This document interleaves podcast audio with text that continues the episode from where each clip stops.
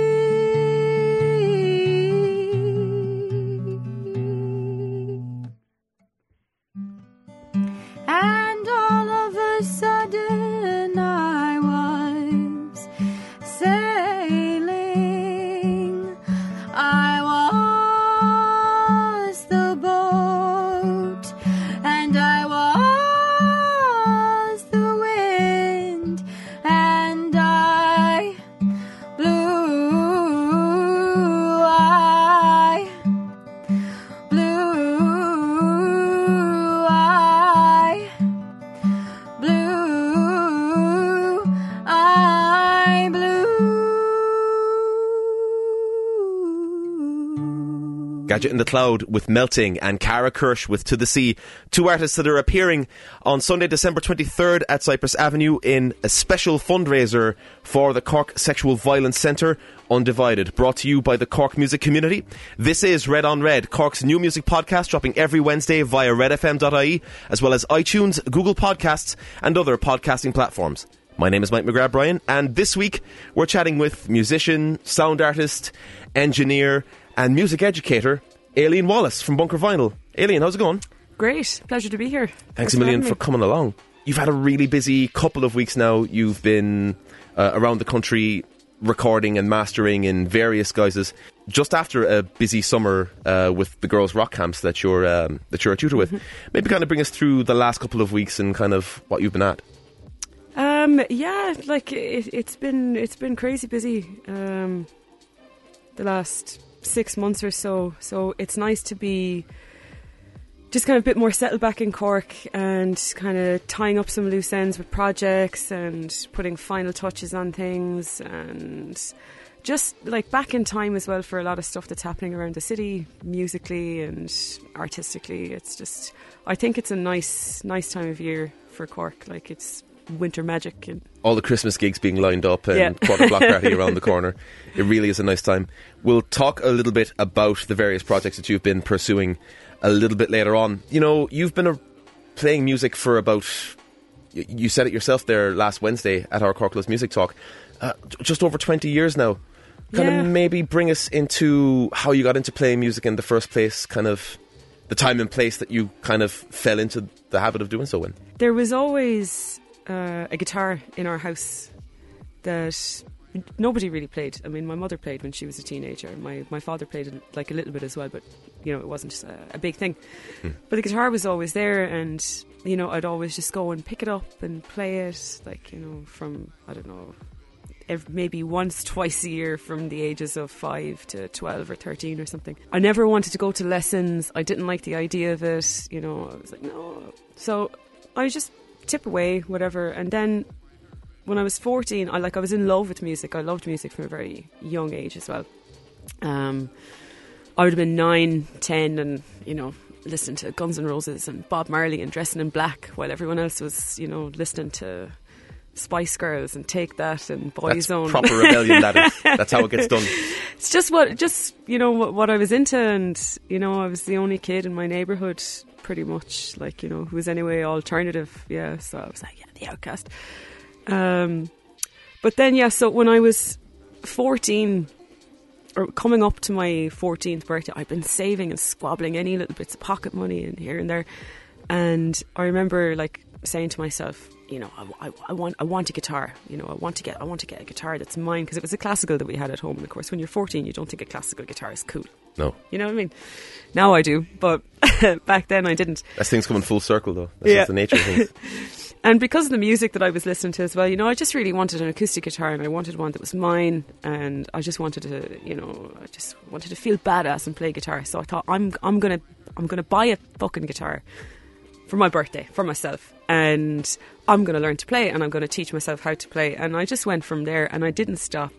I played and played and played and played and figured things out and learned and struggled and you know, I was listening to so much music um, anyway that you know it it just seemed like so powerfully expressive you know everything that I was listening to. And I just wanted to rock out. I just wanted to like you know bash just bash a guitar and just you know just go for it. Like so so I did. And I haven't looked back. I haven't stopped playing since And that kind of ties in nicely to some of the educational projects that you've taken on, in that you've taken that same mindset that you experienced in your time and kind of brought it forward to at a Yeah. time when you needed it. But that leads on then to your discoveries of tape looping and editing and splicing, Yeah. uh, which leads you to kind of start investigating noise, drone, and the avant-garde. Kind of, how does one accidentally stumble upon cutting and splicing together bits of tape? I'll tell you very simple out of necessity Yeah. just necessity, you know. When your resources are limited, you will you will be innovative, you know, you will be creative. So my my first kind of um, my my first introductions to to recording were using a series of dictaphones, kind of linked together, uh, which is really really weird. I know, like That's very techie voodoo altogether. yeah, like I didn't even know. I didn't really know what I was doing. Do you know what I mean? But I just had a dictaphone. and I had this weird, like cheap kind of. It was almost like a karaoke microphone and my amplifier, and then another dictaphone. And I was just doing this weird recording stuff because I was like, recording, recording, recording. You know, Yeah. uh, like recording studios weren't accessible. You know what I mean? Unless you had money, nobody had a. You know, like you didn't record with your computer. You know, it wasn't as common or as easily accessible as it is now. You know, um, you would have needed like a, an amazing computer and a lot of money. And, and back then, you know, we we all just had word processors. Like that's you know they were like it was lucky if if it had a CD drive. Um, so there there was no kind of real possible way. And then, um, I think it was like eighteen or nineteen, and I got a four track. Uh, yeah, and I I had used one, and I had friends who were using them, and I was like, "This is amazing! Like, I have to get, I have just, I need, I need one of these. Like, you know, th- this has to happen." So eventually, I got a four track, and I was like, "Wow!" I was like, "This is amazing." Uh, so it just led me to experiment. You know, I'd have old tapes, and of course, tapes would get damaged, and you'd have to cut them. And just like when we were kids, when we were like, our tape got chewed in the tape deck, you know, what are you going to do? You're going to cut the tape and sell sellotape it back together. You know what I mean? Yeah, you're Yeah. missing a chunk of a song or a whole song, or maybe if you were unlucky, that awesome outro of your favorite track on the end. You know, but Uh, but we, you know, we did what we did. So sometimes you'd be lucky though, and it would cut off DJ patter at the end. You're taping off the radio, and it just yeah, at the yeah. end. So yeah, I mean, I just did the same thing with my four track tapes. And I went, oh no, I've broken a tape, or oh, it's damaged. And I just started like gluing it together and then playing it back, and weird jumps would happen or weird edits. And then you start playing with pitch.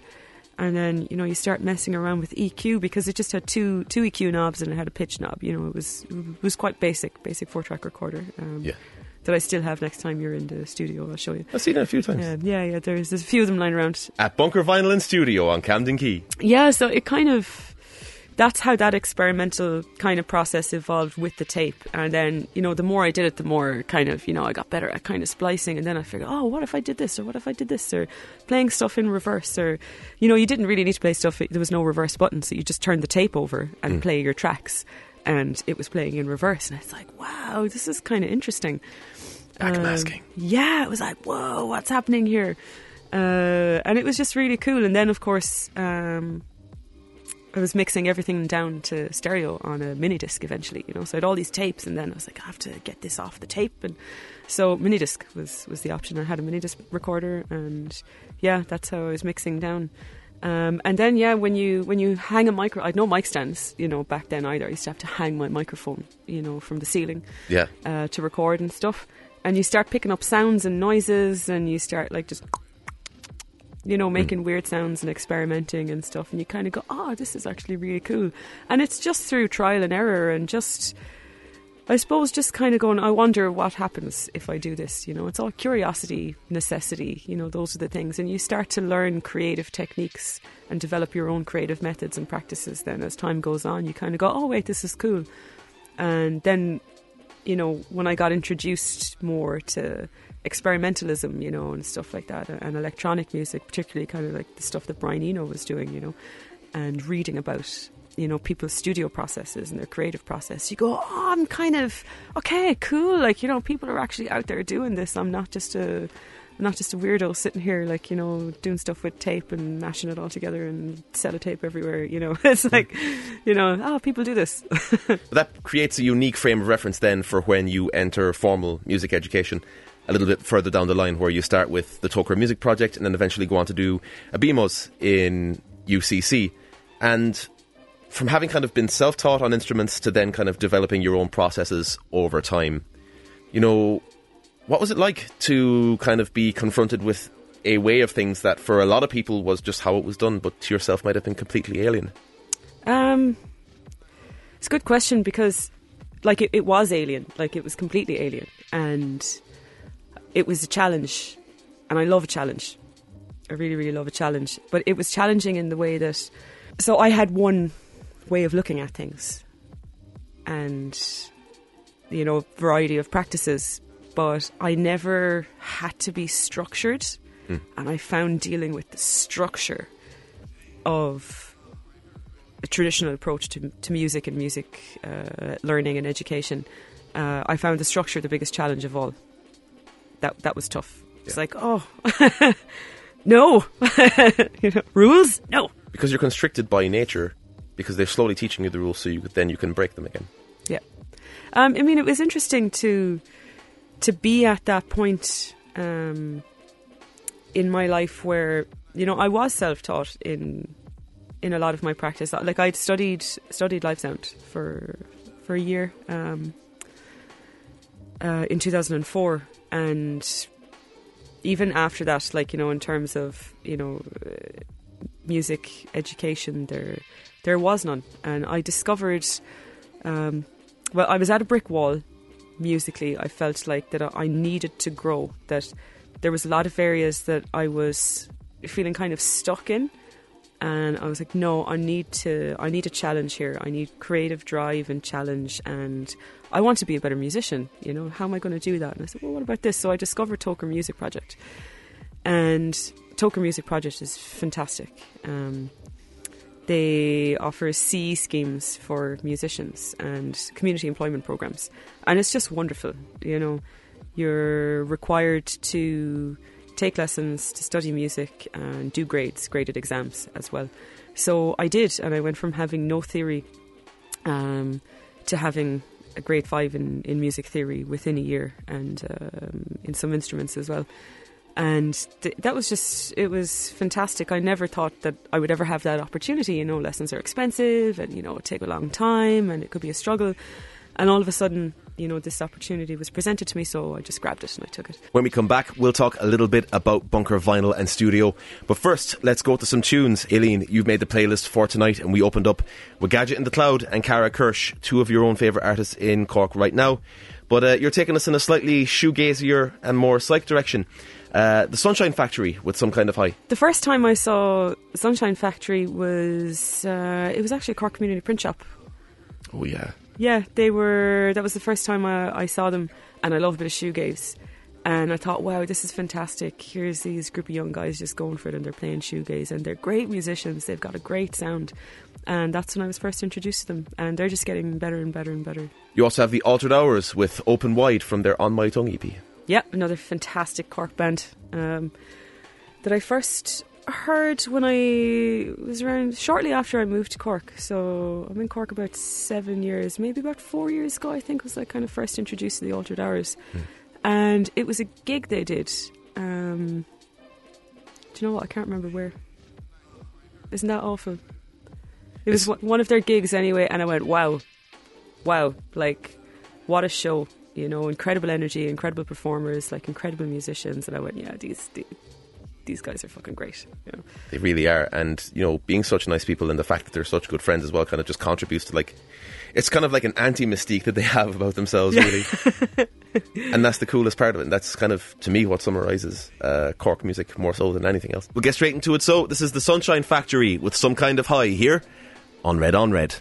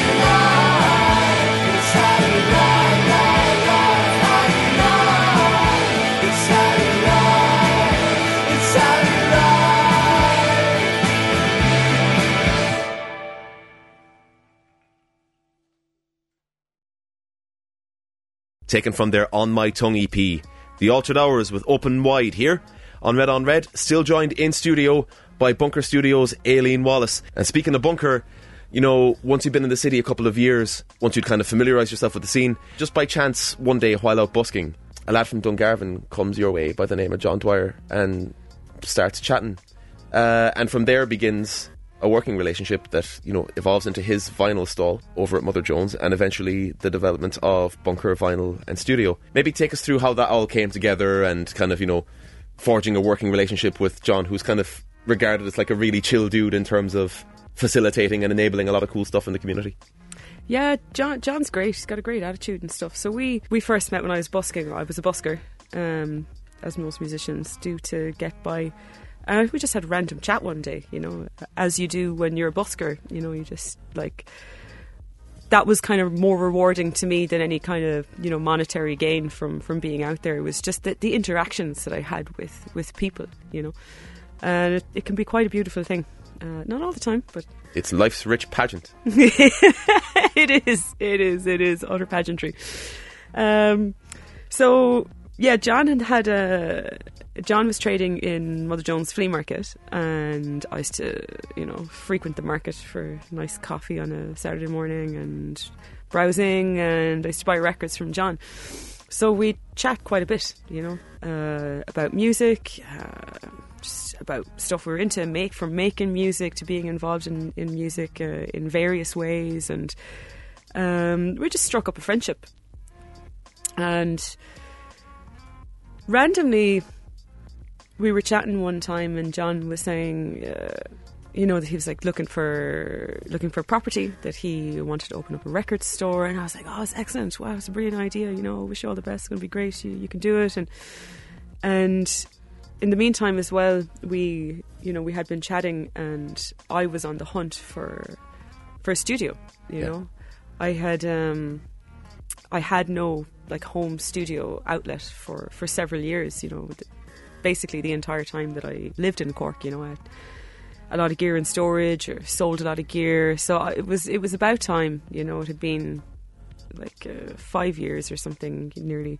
And I was like, this is crazy, you know, I need to be working on stuff because I was constantly recording. I was always recording, doing stuff. So I didn't have anywhere to teach, for one, and I didn't have my own studio space, you know, or rehearsal space. And I play a few instruments, but as a drummer, it's quite frustrating when you don't have anywhere to play your drums. you know, Exactly. And I'm sure all the drummers can relate to this. It's like, oh. Uh, so it was really frustrating. So the more we kind of talked, the more uh, it started to evolve. So John found the bunker Yeah. and it was perfect. And he was like, "Yep, th- this is the place. You know, happy to have you, happy to have you in the shop, share the space," um, which was incredibly kind of him. Um, like I couldn't have done it on my own, so uh, you know, I'm I'm forever grateful to John for for also just kind of allowing this opportunity to to land in front of me as well. He's such a Mm. good dude, and he suffered so much in trying to find a place in Yeah. town.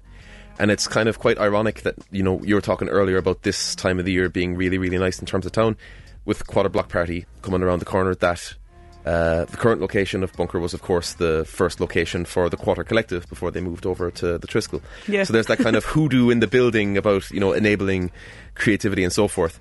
The challenge then that kind of laid in front of you was, you know, the the shop if, if anyone's ever been in there the shop is kind of uh, divvied down the line uh, by a big kind of retaining wall and there's a clear line between what's a shop and what's a studio you know what's public where people can go crate diving and talking to John and then what's kind of an inner sanctum for yourself and John in terms of creating because John is also um, a producer himself under the name Bipolar Beats Yep. and you know, what were the challenges that laid, I suppose, in front of you in terms of taking that space and kind of tweaking it specifically to, you know, a tutorial space that's also a studio, uh, but also, you know, is going to kind of lean in on, you know, a trading area for music heads. Kind of what was the thought process behind all that? sharing the space were like we thought this is kind of th- this is cool you know N- like th- nobody's doing this um, let's do it you know we have our our own kind of musical world happening you know and it's it's just a beautiful environment to be in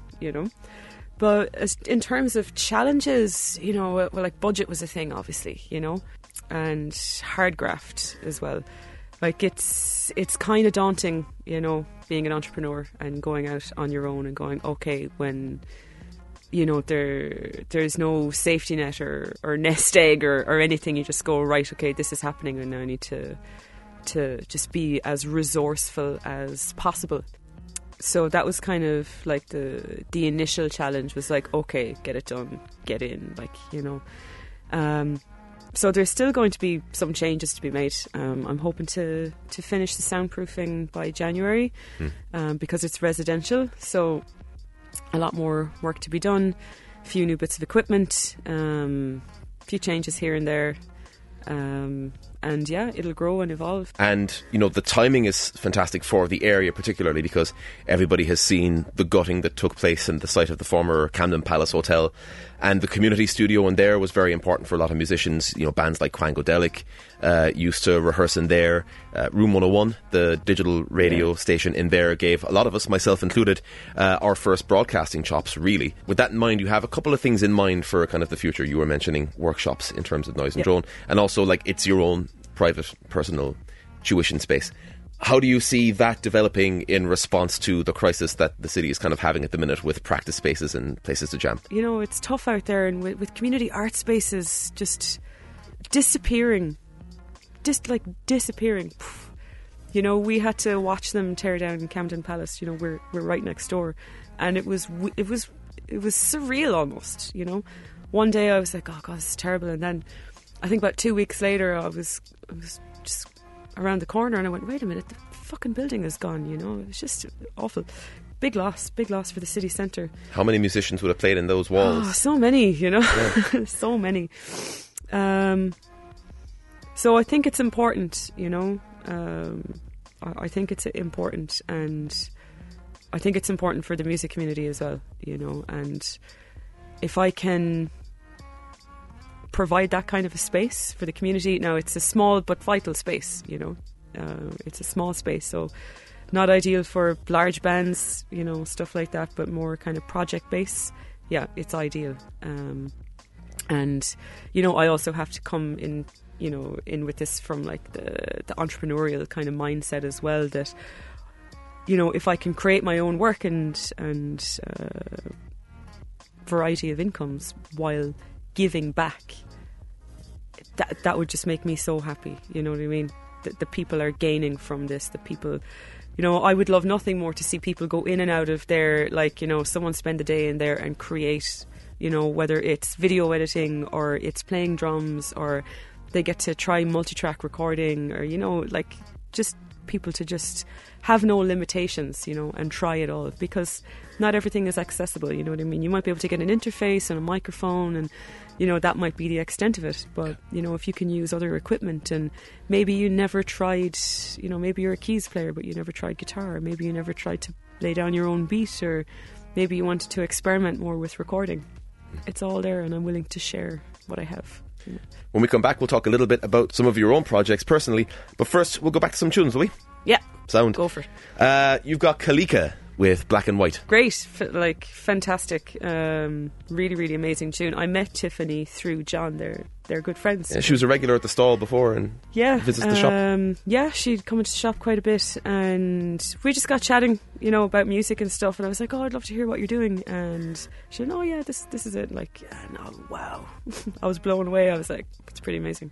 you also have the Mountainous Riff Club with I'll Find My Way. Yes, great band, fantastic band, incredible musicians. Yeah, amazing songwriting, like really, really raw blues vocals from um, from Darren, lead singer. Like fantastic bunch of people and fantastic musicians, you know, and they work so well together. They've got a great sound. Decent. We'll get straight into it. So, this is Kalikah with Black and White here on Red on Red.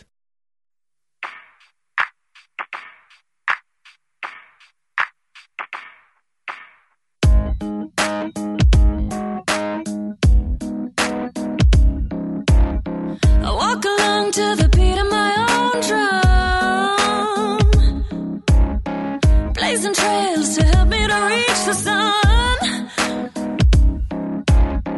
Standing tall like a warrior, feeling wise. I sold my sins, cash them in for a peace of mind. But I never sell my soul, never sell it for silver or gold. Sell my soul, never set up for heaven's door.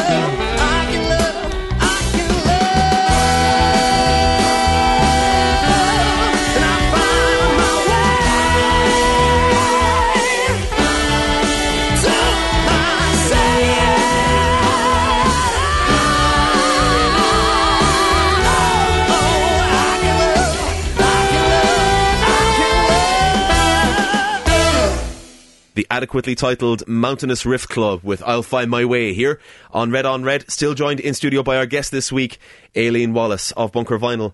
Like you've been a tutor at various girls' rock events around the country, and you've had the ability to travel to girls' rock Yeah. uh, further afield.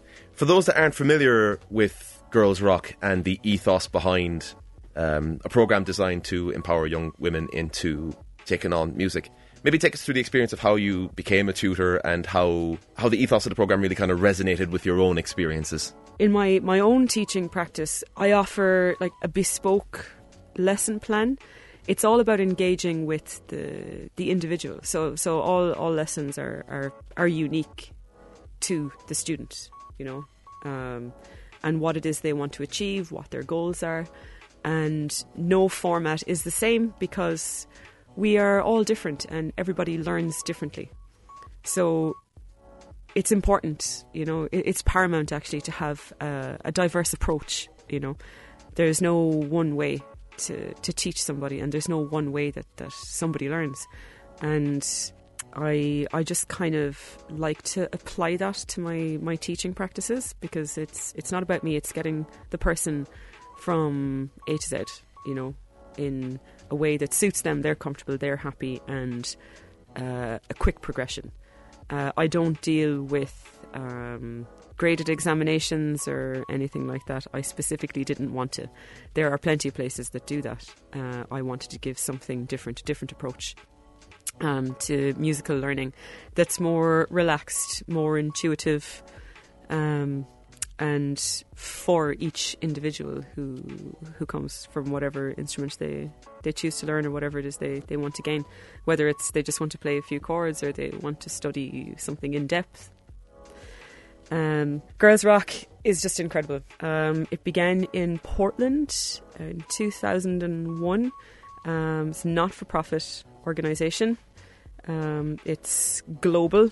There are so many Girls Rock chapters all around the world. So I'd heard heard about Girls Rock in the past, and I thought it was really cool initiative um, to bring just musical experience and music education in a different format, and to create um, a space to build self self esteem in, in young girls and empowerment through music expression music learning and music education. I was just online one day and something maybe it was a suggested post on Facebook or something, but something brought Girls Rock Dublin to my attention. And I went, What? There's Girls Rock in Ireland. This is sick. Oh, sweet. And they they had put a call out for volunteers. And I thought, oh, deadly! Like that, that that's really cool. It was their their first year running camp. Um, so again, I just sent a message and I was like, "Yo, what's up? Like, this is me. This is what I do. I think what you're doing is awesome and whatever." So I filled out their application for their criteria and was contacted a few weeks later and it was like, "Yeah, I would love to come. have you at camp. Uh, be you know drum coach, like you know." And I was like, "Yeah, yeah, great."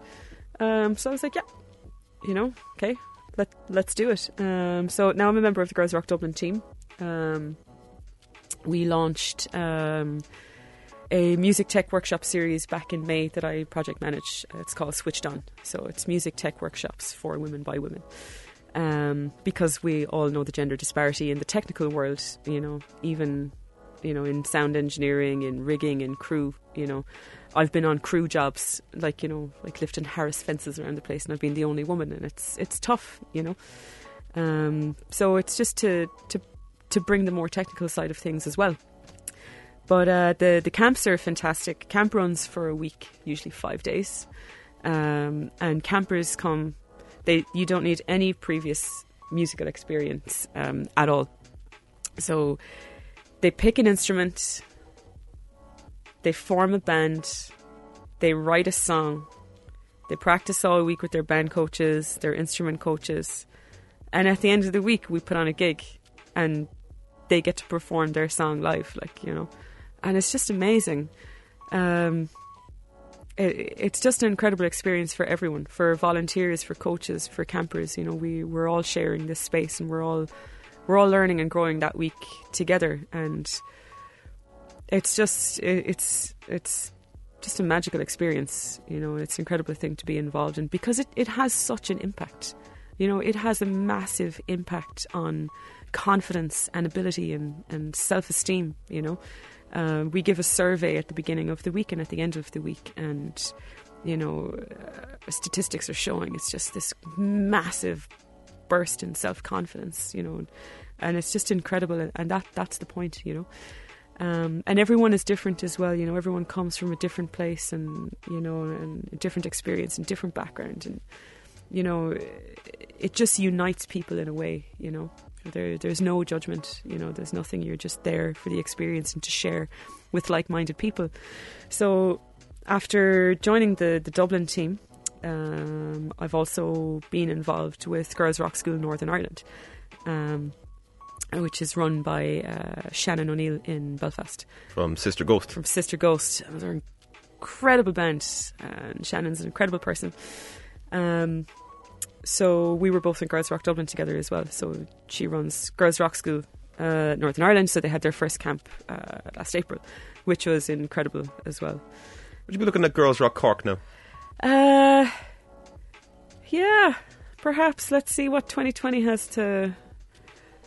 However much spare time I have in 2020, let's see what happens. Let's, Baby steps. Yeah, yeah, baby steps. I I have a lot of stuff on for next year already, but it's a big operation. You know, it's a big operation and it's a lot of work. Speaking of having stuff on next year, you'll have your debut release under the marquee of Last Eden, uh, dealing with drone. After a number of gigs and commissioned sound pieces that you've done for various um, festivals and events up in Dublin. Um, for those of us that aren't maybe familiar with drone and how Sound Art came together, we spoke a little bit about your earliest experiences with the genre early on. Maybe take us a little bit into the processes, uh, or lack thereof, that go into putting together something or trying to kind of constrain something that is ultimately uncontainable uh, as pertains to noise and sound art, uh, and maybe what Last Eden is in that respect. Yeah, so Last Eden is um, Last Eden unites my passion for ambient music, sound art, and experimentalism. And I thought I'd like to bring all of this together. So I've been been like producing music under the moniker of Last Eden for a very very long time, but never never took it live. So to reverse back a bit, so I spent four years at university, which, as you know yourself, is quite all consuming. Um, and I was also a drummer in, in various bands. Um, so I had kind of realised after being at university and also kind of falling into the permanent role of, of drummer, which I mean, I, I love drumming, you know, and I do miss it. But um, I, I realised that I neglected my own craft and my own art. I mean, I'm making sound art and, and doing stuff for um, like independent film and whatever.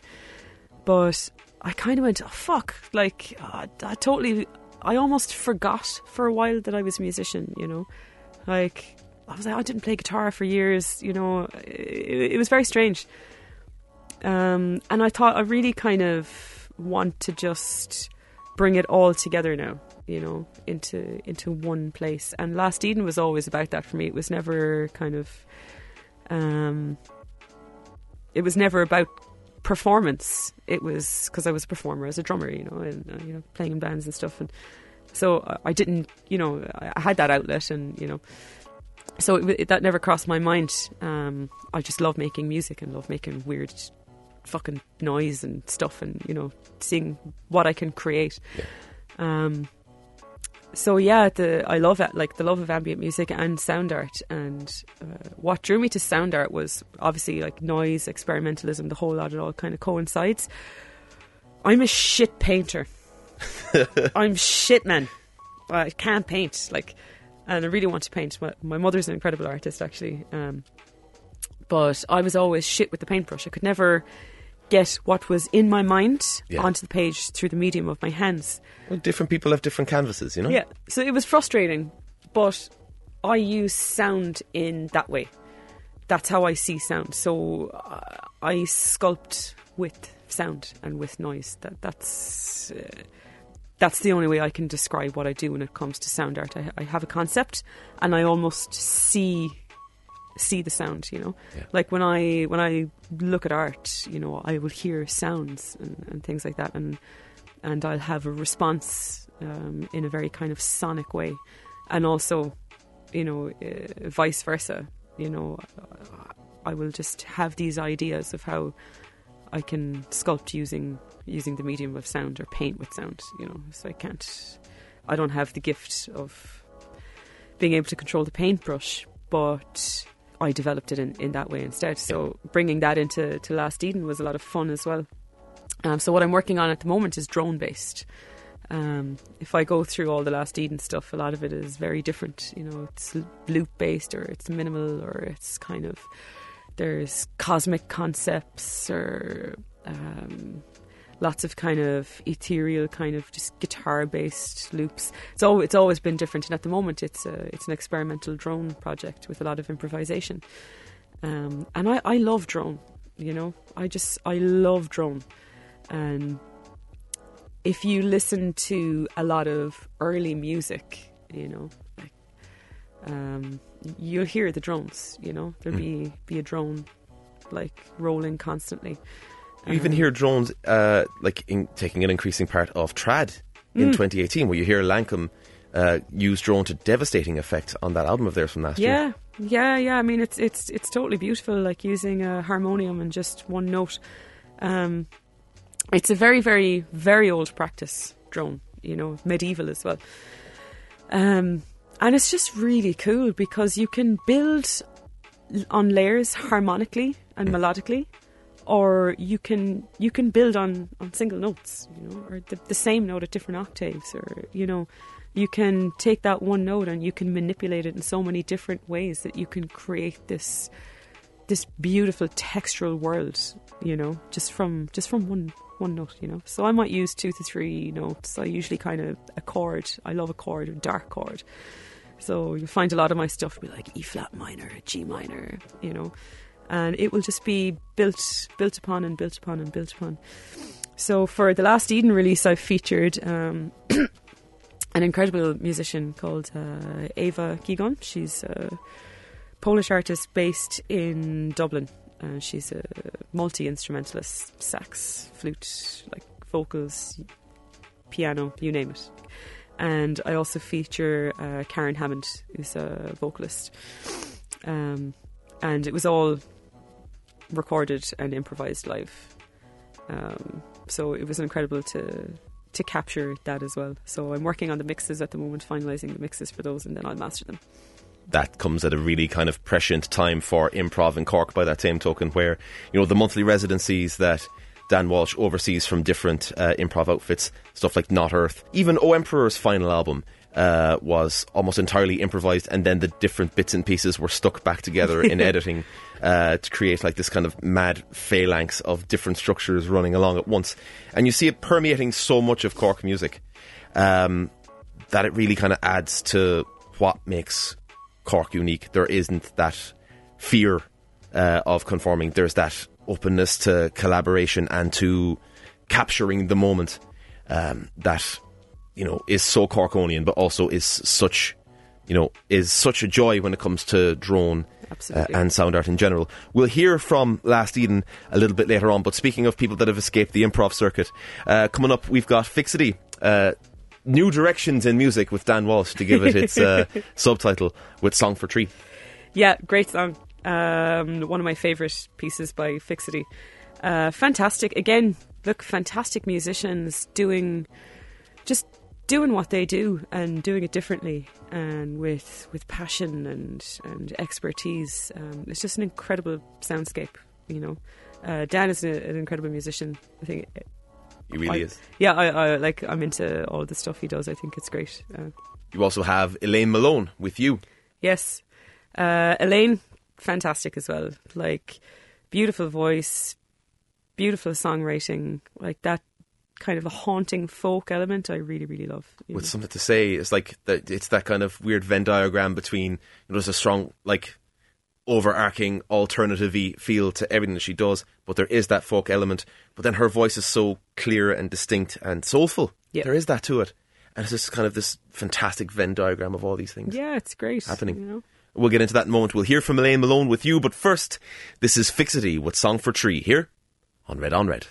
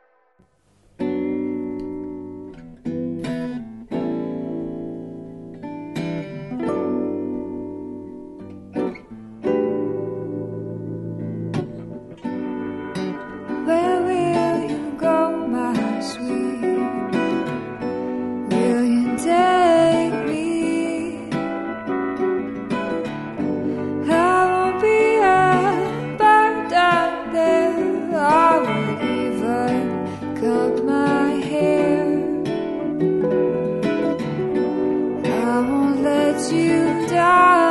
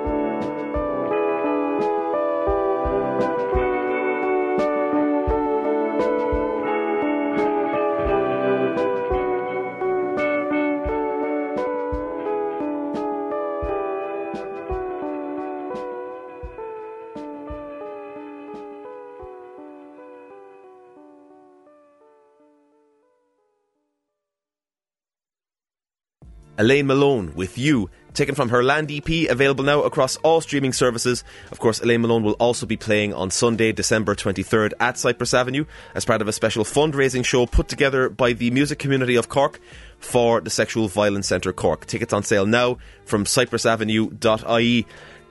Just before we wrap up this week's episode of the show, you've got a lot going on in 2019, some of which we've kind of gone into in detail. Give us a sense of what the next year or so kind of has in store for you.